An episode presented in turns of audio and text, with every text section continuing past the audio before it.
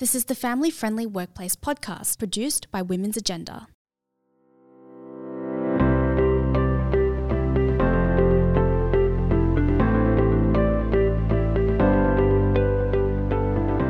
We know that flexibility is key for employers that want to be more family friendly.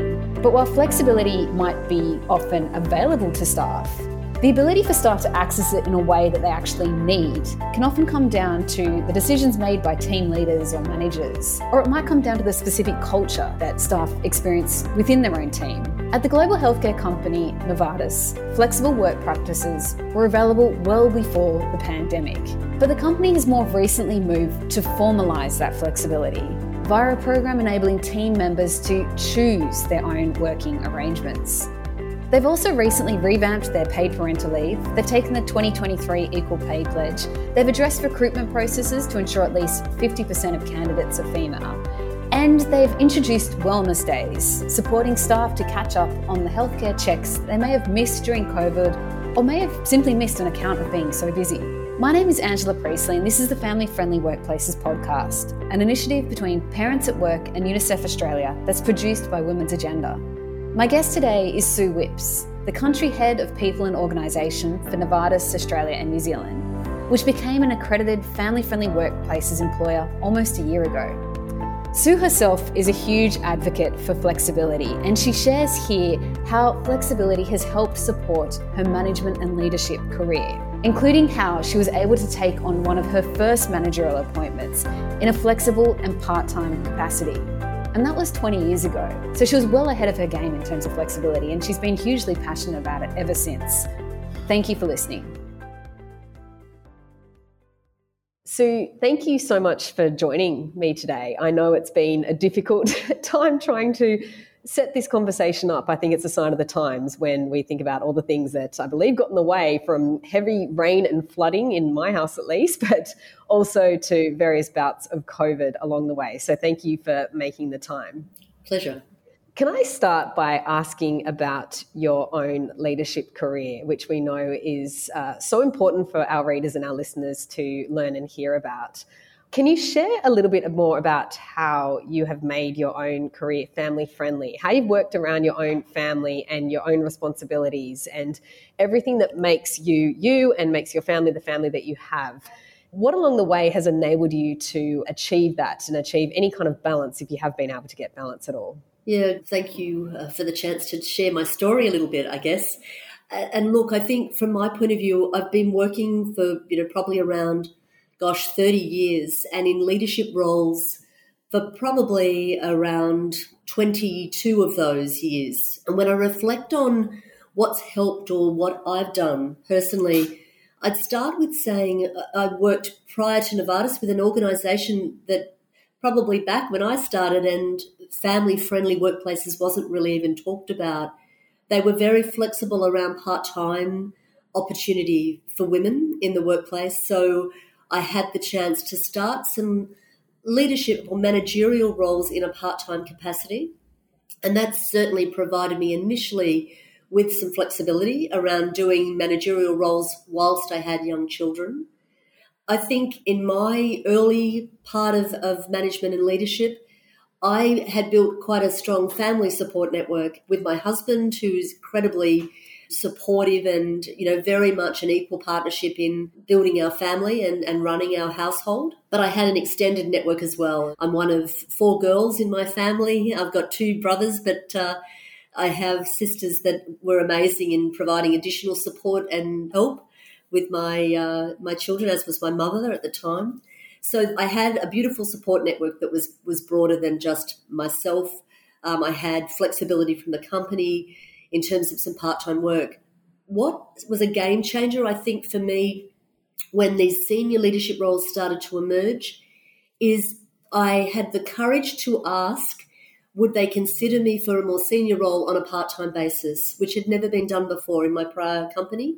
And I had a very um, forward thinking managing director, and the role was going to be the head of human resources and report to her. It was a female and she was very open to exploring me doing that part time. So I often say to people, don't be afraid to ask because you know sometimes we limit our own thinking that oh they'd never consider that or they'd never consider me doing it part-time or in a job share but my reality was i had an organization very open to that so that really played a key role in me stepping into senior leadership. It is with on part-time work. I mean, it is. We hear this a lot from our readers. Is that our readers can often feel like their careers are parked while they're doing that part-time work. But it sounds like, and maybe it was because you'd started that way from the outset in terms of going into that leadership position. I imagine you may have been the first person in that leadership line to work part time potentially across some of these roles. Um, but it certainly sounds like you didn't necessarily feel parked along the way. What would you say has supported you in able to move forward while while still working part time?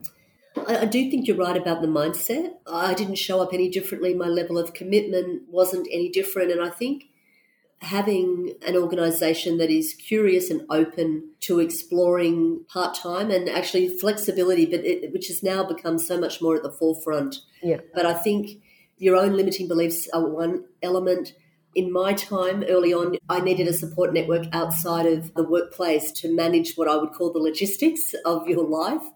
I think these days, the support networks like, you know, family friendly workplaces, parents at work, there's actually a much broader support network within companies now than there ever used to be. So I think that is, is incredibly powerful support network for employees that uh, are looking at careers that are wanting to do that with a, a, balance around their family responsibilities. And but you know for me it was the combination of both a broader support network outside of work but having key supporters inside as well. Yeah okay. So how long have you been at Novartis for now?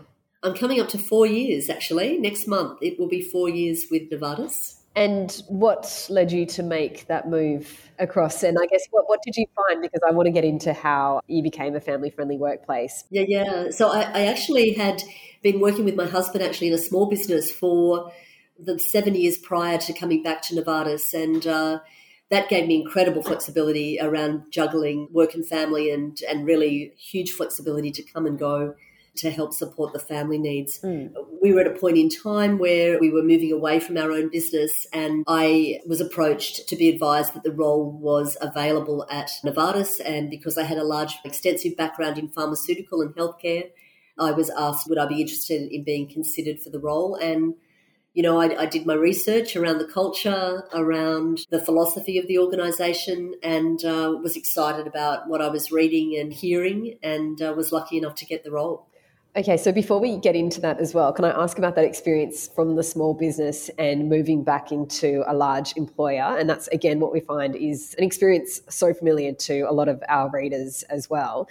A lot of our readers feel concerned that they won't be able to make it, like get back into that corporate sector back into a bigger workplace. Obviously, it's quite different working in a small business, depending on what the business is. But did you ever feel that it'll be difficult to transition back, or did you find a way to stay connected to the industry? Yeah, it's a great question. Uh, look, I probably, you know, being very honest, probably had a little bit of self doubt of. You know, would uh, the, the, gap of about six, seven years of, of uh, working in a full time corporate role, uh, would I be up to the challenge? I spent a lot of time doing research and, and getting back up to speed on best practice in my my area. There's so much that is accessible nowadays on the internet. Uh, so I really mm. felt up to speed. Uh, I have a, a wide network also, a professional network that I obviously had kept in touch with throughout my career journey. And uh, so I, I did feel I still had good connections around the industry and around what was sort of currently taking place within a corporate setting. So that also helped, I guess, in my lead up to going back into the corporate world. And going back, did you find it was much different? I mean, I guess in terms of flexibility, things would have shifted quite a bit in that seven years. Oh yeah, and it was look interesting for me in terms of when I when I was taking on my senior roles before. I'd be sitting down with my husband having the conversation about how will we make this work. I sat down with actually my now children that are eighteen and twenty one, talking about how are we going to make this work. Uh, so having that conversation with them was was interesting uh, at the outset. But yes, flexibility. I think Novartis, when I started, very much had a philosophy even before we broadened out into some more formal policies of really a flexible work environment where totally open plan, no set seating, no offices, all about it felt more like a university campus where people come and go, uh, leverage the building as needed to do the work that had to be done, but none of that sort of clock watching or you've got to be in at 8.30 and you don't leave the building till 5 none of that at all in this culture. All about flexibility to get the job done but respecting individuals that you know even back before covid and hybrid working recognizing sometimes people are better to be doing certain things at home than physically being at the workplace yeah, and so this is pre-pandemic. So yeah, yeah. How did that the transition then to work from home would have been a little more straightforward for the organisation? I imagine having already had that culture there. Yeah, and I mean, like everybody, I, I think we had to accelerate incredibly um, quickly from going from people occasionally working from home and when you worked from home, it was very much like an admin day. You weren't interacting with others in the office. You were doing your your detailed paperwork or writing up a proposal. Of course, post COVID, it became hybrid working where we needed to connect online, and so we Novartis already had a flexible mindset. But we really then had the opportunity to accelerate and leverage technology to start to create hybrid team meetings to, to leverage technology to engage internally but externally as well. So we were lucky from that point of view. It was an easier transition I think, for Novartis than perhaps other companies. So, Novartis became a family friendly workplace. I mean, it must have been in the past year. They're coming up to a year since Family Friendly Workplaces launched. So, can I ask about that? Not so much about the accreditation process, but to learn a little more about some of the key policy areas that really support Novartis in becoming that family friendly workplace. What are some ones that you'd really highlight and pull out and want to share as really worthwhile and that have had a really great reaction from staff? Yeah. Look, I think the parental leave policy that Novartis developed, and it's a global policy. It was launched by our global CEO, which shows the level of commitment and profile and and support of family friendly workplaces. You know, 14 weeks paid leave, no qualifying period, available to all, regardless of gender. Launching it globally for all countries around the world was such a significant and exciting time at Novartis. And with that, starting to look at the infrastructure around that in terms of you know, uh, coaching for parents in terms of the pre and the post period of time going off on parental leave. I think that that as a platform for our accreditation was incredibly powerful and something we're really proud of. Yeah, and I mean, because we talk about organisations doing that in Australia, but then I just think to offices, say in the United States, where paid parental leave is a, a long way behind, and but this was a global initiative, so it went everywhere. So Correct. in some countries, this would have been a huge leap. Absolutely, yeah, yeah. So I, I think that was the first pillar that I think we we, we really anchored on. The other piece that is, I think, it is best practice from from my perspective is Novartis launched a more formal approach to this flexible working environment and practices called choice with responsibility. Now, what I love about that is, you know, early in my career, people talked about work life balance, but I don't know about you, but finding a balance in work and life, eh, eh, you know, it's such a crazy time we live in. For me, it always has been about choice. You need to give people choices. And so Novartis's approach around launching this beautiful program called Choice with Responsibility has been a really empowering approach to say to associates, you choose when and where you work. You need to, though, consult and align with your team and then engage your manager to, to help endorse that and bring it to life. And that really formalized this flexibility for people that you can choose to to work from home. You can choose to go and and spend time at your child's school if there's something there on that you want to go and see. It's your choice. And if you then want to make up those hours later in the day, earlier on, you've got the choice to be flexible and to work and integrate your work and life responsibilities and, and bring your whole self to work. I think that's a key thing for us because your whole self uh, is is needed in both work and home setting. So the Wellness Day scheme as well, which looks particularly interesting and obviously makes sense for um, a company in the health in the healthcare space also. But uh, what is that all about? So especially in, uh, I mean, I know that it's looking at health checkups, I believe, but also at this time when so many of us have missed health checkups over the past couple of years and might be scrambling to try and make up for it. And also at a time when it's actually really hard to get certain appointments, certain specialist appointments, because they're still in this backlog and catch up phase. So, talk me through where Wellness Day came about and how staff are using it. Yeah, fantastic. Look, this is a, a wonderful initiative, I think, around recognizing during the pandemic what healthcare companies saw and we heard back from our customers in terms of physicians. You know, the early days of pandemic, people stopped going and doing their regular checkups, and people stopped attending uh, key appointments uh, that were needed, you know, for their health and well-being. So, as in fact, you know, we sit between the number one, number two uh, pharmaceutical company here in Australia. We felt it was such an opportunity for us to be a role model to say, you know, these checks are important across a range of therapeutic areas, not just areas that Novartis might play in. And so to role model the way in that, we said, why don't we start with encouraging our associates and giving them access to a health and well-being day that they can leverage to go and do those checks, take the time to invest in their, their health and well-being, and then role model that, promote it through our LinkedIn and other platforms, and encourage other organizations uh, to join with us and also offer that to their associates and to start to build this momentum again around people taking care of their health and you know leveraging this day for their health and well-being. Great. Yeah.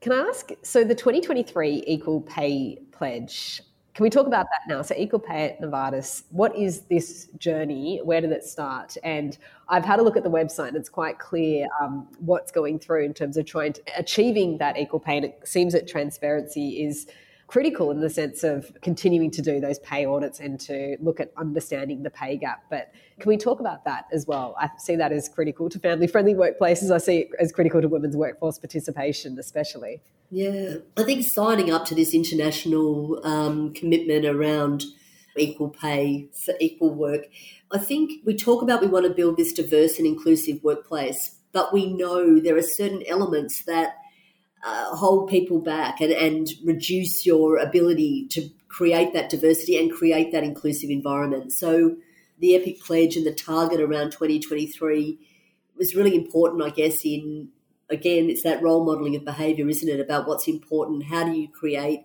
a diverse and inclusive environment if you've got these discrepancies in terms of how you're paying people from a different gender background? How are you ensuring you end up with, you know, a robust, diverse group of leaders in your business? So for us, there sort of were the, the four elements to that. One was around absolutely really creating an environment where we we're transparent and publish for associates to see what the internal position of their pay is and also now what their external position is against benchmark data. So it creates that transparency for associates to have confidence that we're publishing where they sit. The second was really starting to remove the bias in, you know, traditionally looking at someone's prior salary to make an offer for a future salary. We're saying, actually, what's the point of that? For women, often, they're already at a disadvantage if they haven't been paid – you know, similar to their male counterparts historically, you're then going to keep perpetuating the problem. So really removing the use of historical data. So you're getting, again, people are being paid for the job that they're going into. Um, another key thing for us was around often in getting a 50-50 shortlist of candidates for roles. You know, often it's hard to find those female leaders. They either – for whatever reason, don't put their hand up or they're not maybe perhaps as proactive in in managing their career. So we, we went with this aspiration of we want 50-50 male female shortlist at the shortlist stage for our key managerial roles so that we've got you know the best person is appointed off an equal shortlist of male female and um, that's been quite powerful for us in terms of really shifting the, the number of uh, globally the number of uh, male female um, leaders in um, in key roles across the business.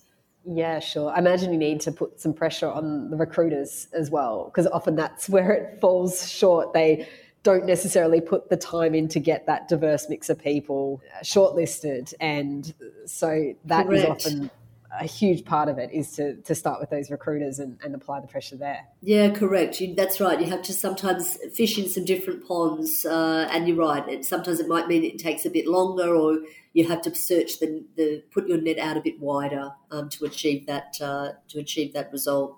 Um, and then the other thing we've really built in a, a pretty sophisticated process of then analysing pay across uh, the enterprise every sort of two years, doing a, a an, an equity pay study just to check if there are discrepancies and to look at why. And if there's no valid reason, be it experience, be it um, seniority, if it's if there's nothing that validates why there is a difference, then going and uh, investigating further and doing something about it.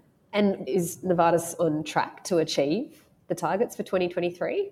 Yeah, yeah, we're actually uh, in good shape. I mean, uh, uh, in terms of our managerial roles, we're already at 51% female, 49% male across our manage, manager pool. So that's quite exciting. We've already introduced the process around not looking at historical pay data to form offers for future.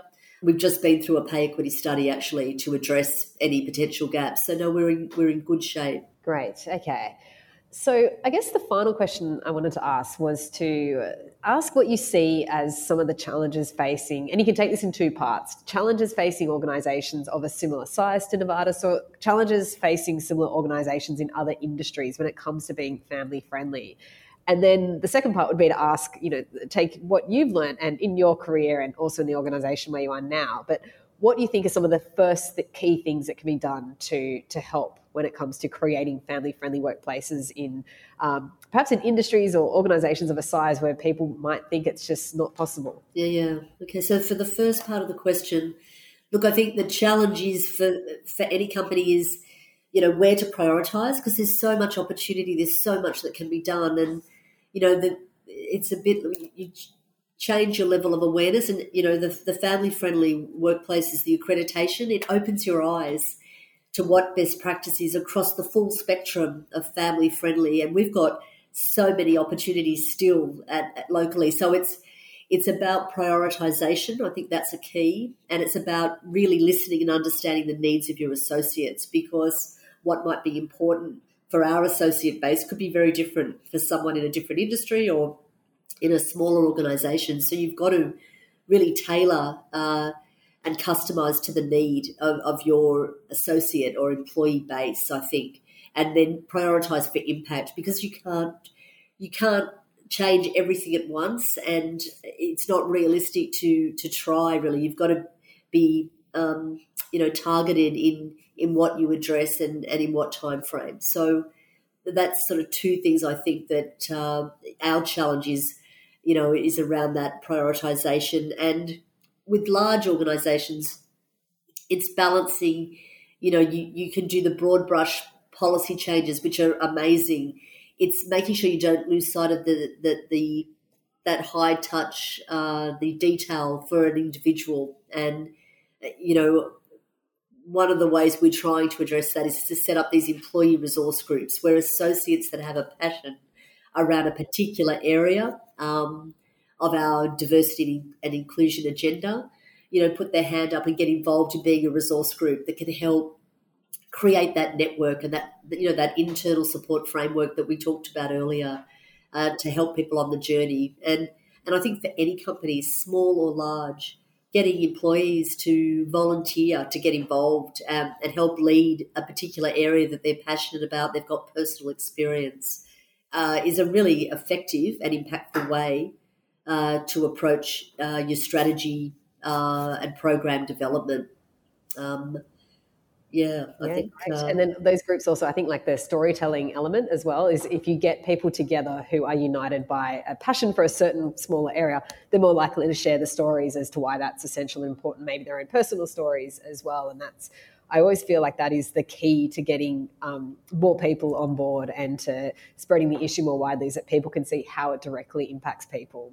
Yeah, that's exactly right. I think these ambassadors, you know, and, and people, you're spot on. They then share their story, and it, you know they're speaking from their heart. So it, it, you know, it's so compelling and inspiring to others. And uh, you know, we're trying to do you know more of that in terms of, of having having associates talk to associates, even as part of town halls, um, or you know, uh, just general uh, discussions. And again, the online for you know forums we have now make that so much easier to get the message out. Excellent. Yes. Um, well, thank you so much for joining me today, Sue. I'm glad we finally got to make it work. And I think that all the things that have happened over the past few months preventing us from actually having this uh, meeting appointment and doing this, and it's, and it's a virtual call, so it shouldn't be absolutely impossible. But I think that all the things that have got in the way are basically reflecting so much of family life at work at the moment. So, agreed. Thank you so much. Thank you. Loved the conversation.